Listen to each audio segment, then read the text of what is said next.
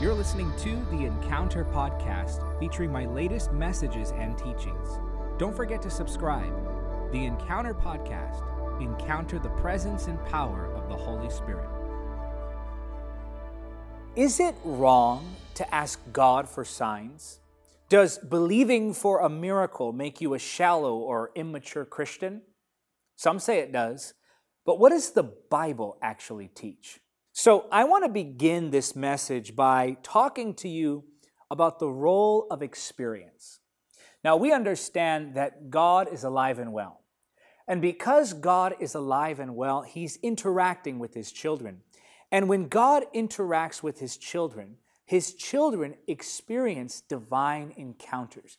There is nothing wrong with the believer having divine experiences. Experience results from understanding revelation. Experience results from worship. Experience results from obedient living. The Holy Spirit will guide you into heavenly experiences. But while experience has a place, it is not a priority. Experience has a place, but it's not a priority.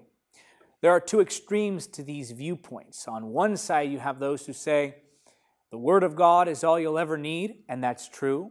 But their conclusion is wrong, and they'll say, and therefore, any experiences you have with God are totally unnecessary.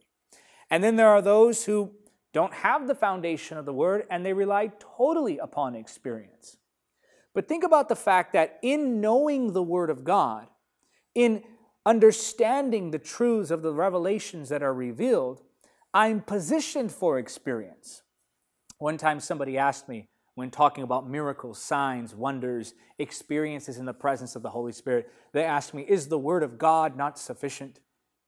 Does the Word of God not accomplish what it needs to accomplish? And I would argue that it's because the Word of God is sufficient that I have experiences with God. Because the Word of God puts me in connection with God. The Word of God is the foundation upon which I build my relationship with God. And in relating with God, I'm bound to have experiences with God. So there are those who will condemn others for wanting an experience or a sign from God. And that's a religious way of thinking. It's a dead, dry, powerless way of thinking, and it's not biblical at all. But just because you appreciate a holy experience, just because you appreciate encounters with God, doesn't mean that that's your focus.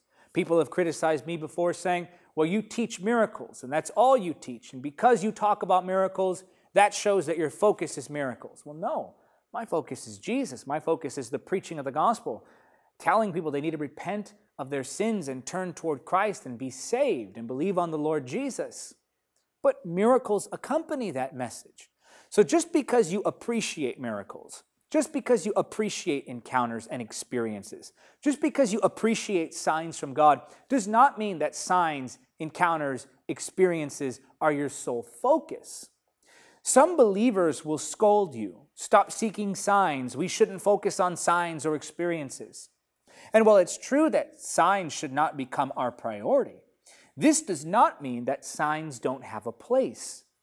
It's not sinful or wrong or shallow or materialistic or doubtful or unspiritual or immature to ask God for signs. I'm going to show you from the scripture that in fact it is biblical to ask the Lord for signs, wonders, and miracles. 1 Corinthians 2 4, let's start there. And my speech and my preaching was not with enticing words of man's wisdom, but in demonstration of the Spirit and of power. So, our preaching is accompanied by demonstration. Our relationship with God is accompanied by experiences. How can you come to know God and not have an encounter with God? How can you walk in a relationship with God and not experience that divine connection?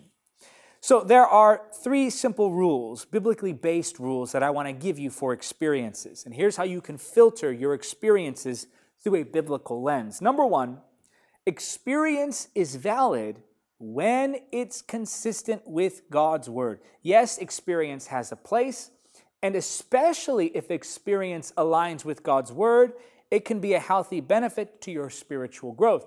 So, not all experiences are bad or distractions from the Word of God. In fact, if they're in harmony with the Word of God, those experiences can be healthy for your spiritual growth. So that's number one, experience is valid, and key point here, when it's consistent with God's Word. Number two, interpret your experience through God's Word, not God's Word through your experience. If what my experience tells me contradicts the Word or nature of God, then I'm either misreading my experience or the experience is suspect. There are some believers who will base everything on a dream they had. They'll base everything about their lives on a prophetic word that they were given. They'll base all of their theology about uh, based upon some emotional response they had in one instance and they build everything they are, everything they have, all of their focus comes down upon experience and that's dangerous. We must learn to interpret our experiences through God's Word rather than God's Word through our experiences. And if my experience is telling me something, or I believe something as a result of my experience that contradicts the Word of God, then either I'm misreading my experience or my experience itself is suspect. Number three, experience is a result of seeking God, but not the purpose of seeking God. We don't seek God to have an experience. We seek Him to have Him. And when we have Him, experiences will often result. Some are all flustered and stressed because they don't feel God. But the point is not to feel God. The point is to be in right relationship with God. And in walking with God, yes, you will sometimes have experiences. Now, didn't Jesus say that a wicked generation asks for a sign? And doesn't the scripture prove that signs, wonders, miracles, and all of those things are anti biblical or anti Christ or against God's nature or will? By no means. Jesus did, in very specific instances, condemn those who ask for signs. We'll look at one of them here. Matthew chapter 12, verses 38 through 40 say this One day, some teachers of religious law and Pharisees came to Jesus and said, Teacher, we want you to show us a miraculous sign to prove your authority.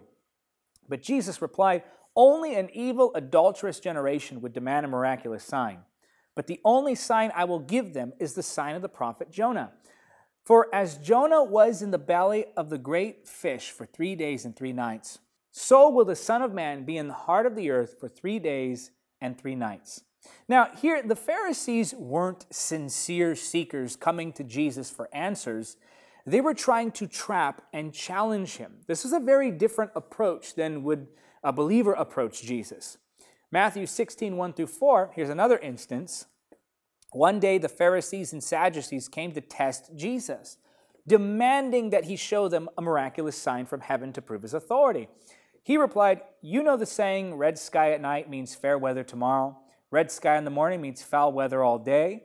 You know how to interpret the weather signs in the sky, but you don't know how to interpret the signs of the times. Only an evil, adulterous generation would demand a miraculous sign, but the only sign I will give them is the sign of the prophet Jonah. Then Jesus left them and went away. So there's a difference between demanding a sign from God and asking for a sign for his guidance.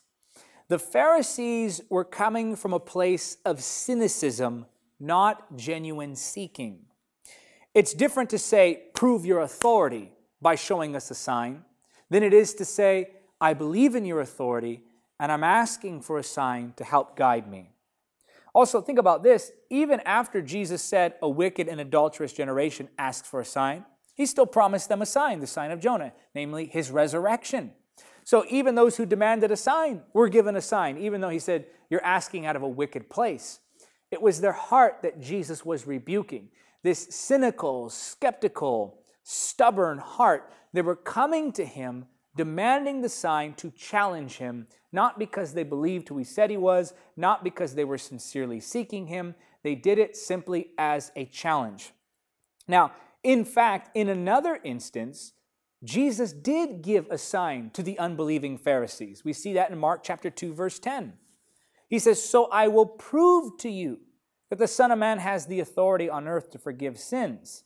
Then Jesus turned to the paralyzed man and said, "Take up your bed and walk." So Jesus heals the man when the Pharisees were saying, "Well, He said, Your sins are forgiven, but only God can forgive sins. They thought that in their minds. Jesus knew their thoughts, and he says, I'm going to show you. I'm going to give you a sign that I have the power to forgive sins. And then he healed the paralyzed man. So even the Pharisees, as stubborn as they were, as cynical as they were, as skeptical as they were, even the Pharisees received a sign from Jesus. He wasn't opposed to giving them one.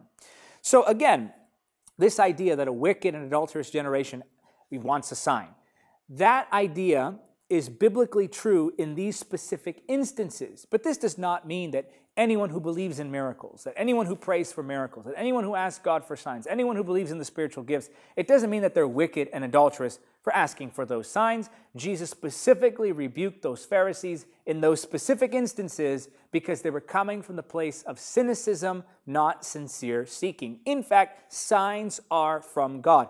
If signs were evil unto themselves, they wouldn't be a manifestation of gospel preaching and saving faith.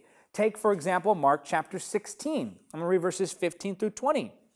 And he told them, Go into all the world and preach the good news to everyone. Anyone who believes and is baptized will be saved, but anyone who refuses to believe will be condemned. These miraculous signs will accompany those who believe. They will cast out demons in my name, and they will speak in new tongues. They will be able to handle snakes with safety, and if they drink anything poisonous, it won't hurt them. They will be able to place their hands on the sick, and they will be healed. When the Lord Jesus had finished talking with them, he was taken up into heaven and sat down in the place of honor at God's right hand. And the disciples went everywhere and preached, and the Lord worked with them, confirming what they said by many miraculous signs. So God is not opposed to performing miraculous signs. We see this as a part of the Great Commission. God backs gospel preaching, God backs saving faith with miraculous signs to confirm the message. Hezekiah asked for a sign from the Lord to give him assurance that he would be healed. You'll see that in 2 Kings chapter 20 verses 8 to 11. The Lord obliged Hezekiah. He didn't say, "No, I'm not going to give you a sign, just believe that I'm going to heal you." In fact, he gave him a sign that he would be healed. Gideon reverently asked the Lord for two signs, and the Lord obliged. He didn't rebuke him, he didn't destroy him, he didn't strike him dead, he didn't call him rebellious or wicked or perverted or evil or stubborn. He gave him what he asked for. Look at Judges chapter 6. I'm going to read verses 33 through 40. Soon afterwards, the armies of Midian, Amalek, and the people of the east formed an alliance against Israel and crossed the Jordan, camping in the valley of Jezreel. Then the Spirit of the Lord clothed Gideon with power. He blew a ram's horn as a call to arms, and the men of the clan of Abiezer came to him.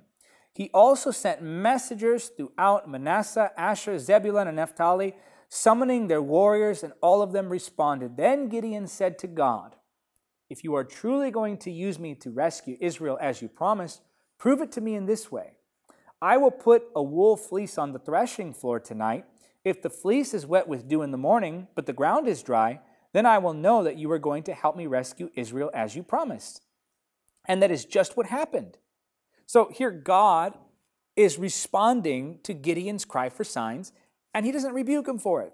When Gideon got up early the next morning, he squeezed the fleece and wrung out a whole bowlful of water. Then Gideon said to God, Please don't be angry with me, but let me make one more request. Let me use the fleece for one more test. This time, let the fleece remain dry while the ground around it is wet with dew. So that night, God did as Gideon asked. The fleece was dry in the morning, but the ground was covered with dew. So here, Gideon comes to God humbly. I need some guidance. I want to make sure. I want to make sure I'm hearing you correctly. And God responds with signs. Jesus told us to believe him based on his works. John 10, 37 to 38. Don't believe me unless I carry out my Father's works. But if I do his work, believe in the evidence of the miraculous works I have done, even if you don't believe me. Then you will know and understand that the Father is in me and I am in the Father. There exists this misconception that God expects us to believe him on blind faith alone. He expects from us faith, yes, but blind faith? Certainly not. Consider this if someone today were to claim to be God, would you not be rightfully skeptical? You see, God understands that we are reasoning beings. God is the one who gave us our abilities to reason. So he doesn't expect blind faith from us, but he does expect faith from us. As he has proven himself again and again, he has certainly given us enough reason to believe. God gives us the signs of his very existence through nature and the conscience. Romans 1 19 through 20 says, They know the truth about God because he has made it obvious to them. For ever since the world was created, people have seen the earth and sky through everything God made. They can clearly see his invisible qualities, his eternal power, and divine nature. So they have no excuse for not knowing God. After the death of Lazarus, Jesus told his disciples, I'm glad that you're about to see what you're about to see. I'm glad that you're about to see a resurrection. Here's what he said John 11, 15. And for your sakes, I'm glad I wasn't there. In other words, I'm glad I wasn't there to heal Lazarus. I'm glad he died so that I can raise him again. For now you will really believe. Come, let's go see him. So Jesus is saying, I'm glad you're about to see this sign of resurrection because it's going to inspire faith in you. There are several instances in Scripture where signs are not just tolerated by the Lord, but highlighted by Him. John 14, 11. Just believe that I am in the Father and that the Father is in me. Or at least believe because of the work you have seen me do. John 15, 24. If I hadn't done such miraculous signs among them that no one else could do, they would not be guilty. But as it is, they have seen everything I did, yet they still hate me and my Father. So God's willingness to give signs didn't end after the ascension of Jesus. The signs continued into the church age. Acts 1 3. During the 40 days after he suffered and died, he appeared to the apostles from time to time and proved to them in many ways that he was actually alive. And he talked to them about the kingdom of God. Acts 2:22, people of Israel, listen. God publicly endorsed Jesus the Nazarene by doing powerful miracles, wonders, and signs through him as you well know. Acts 13 12. When the governor saw what had happened, he became a believer, for he was astonished at the teaching about the Lord. Acts 14 3. But the apostles stayed there for a long time, preaching boldly about the grace of the Lord. And the Lord proved their message was true by giving them the power to do miraculous signs and wonders. God performed signs through Paul, even. 2 Corinthians 12 12. When I was with you, I certainly gave you proof that I am an apostle. For I patiently did many signs, wonders, and miracles among you. All throughout Scripture, signs play a vital role in God's interaction with man. In fact, God's interaction with man is by the very nature a divine sign. If God's interacting with us, signs must result. Read Isaiah 7, 10 through 11, Isaiah 37, 20, Isaiah 38, 7 through 8, Isaiah 41, 20, Isaiah 55, 13, Isaiah 66, 19, Hebrews 2, 4, where the scripture says, And God confirmed the message by giving signs and wonders and various miracles and gifts of the Holy Spirit wherever he chose. Read Romans 15, 18 and 19. Read 1 Peter chapter 1 verse 21 where the Bible says through Christ you have come to trust in God and you have placed your faith and hope in God because he raised Christ from the dead and gave him great glory. Now, in 2 Peter 1:19, the Bible says something very powerful. Because of that experience, we have even greater confidence in the message proclaimed by the prophets. Think about this here. I'm going to read it again. Pay close attention. 2 Peter 1:19. Because of that experience, we have even greater confidence in the message proclaimed by the prophets. Do you realize here that experience didn't distract from what the prophets had said or the Word of God? Experience strengthened their faith in the belief in what the prophets had said. Now, had their experience contradicted what the prophets had said, had their experience maybe distracted from what the prophets had said, had their experience caused confusion about what the prophets had said, it wouldn't have been a good thing. But here we see that because of that experience, we have even greater confidence in the message proclaimed by the prophets. In other words, that experience strengthened their belief in the word. When your experience doesn't contradict the Word, when your experience is in harmony with the Word, it strengthens your belief in the Word. So then, experience and the Word work together. The Word grounds you, experience inspires you. Now, of course, the Word can also inspire you, but when you experience God's power for yourself, when you experience His presence, when you experience His work in your life, there's something that happens in you. It transforms you. Psalm 86, 17, Genesis 15, 8 and 9, Genesis 24, 14 through 15, Acts 15, 12, Matthew 11, 20, Exodus 4, 5, Exodus 7, 9, Exodus 14, 31. All of these scriptures, I'm telling you from Genesis to Revelation, there are hundreds of them that show us that God doesn't do signs reluctantly, or He doesn't look at everyone who asks for a sign as evil or wicked or cynical or skeptical. Yes, in those couple of verses, in those very specific instances, Jesus rebuked those Pharisees for wanting signs, but then he performed signs for them anyway. But God interacts with you. And there's nothing wrong with you saying, Lord, help guide me. Or Lord, I want an experience in your presence. Or Lord, I need a miracle. Perfectly biblical, and don't let any religious person ever tell you otherwise because they can't prove it with Scripture. John chapter 20, we read of Thomas who says, I won't believe it unless I see the nail wounds in his hands, put my fingers into them, and place my hand into the wound in his side. What does Jesus do? He says to Thomas, Put your finger here and look at my hands, and put your hand into the wound in my side. Don't be faithless any longer. Believe. He'll meet you right where you are. He'll meet you right where you are. Don't be afraid to ask God for miracles. Don't be afraid to ask Him for signs. Don't be afraid to ask Him for encounters in His presence. That's perfectly biblical. So long as those experiences, so long as those signs strengthen your belief in the Word and don't contradict the Word or don't distract from the Word or don't cause confusion about what you believe concerning the Word, then let them have their place without having priority. Ask them. Some things in your life you won't find chapter and verse. What job you should have, what school you should go to, what state you should live in, what house you should buy, what path you should take can't always be found in chapter and verse. We need an active living relationship with God, and in an active living relationship with God, there will always be encounters, and in those encounters, there will be signs.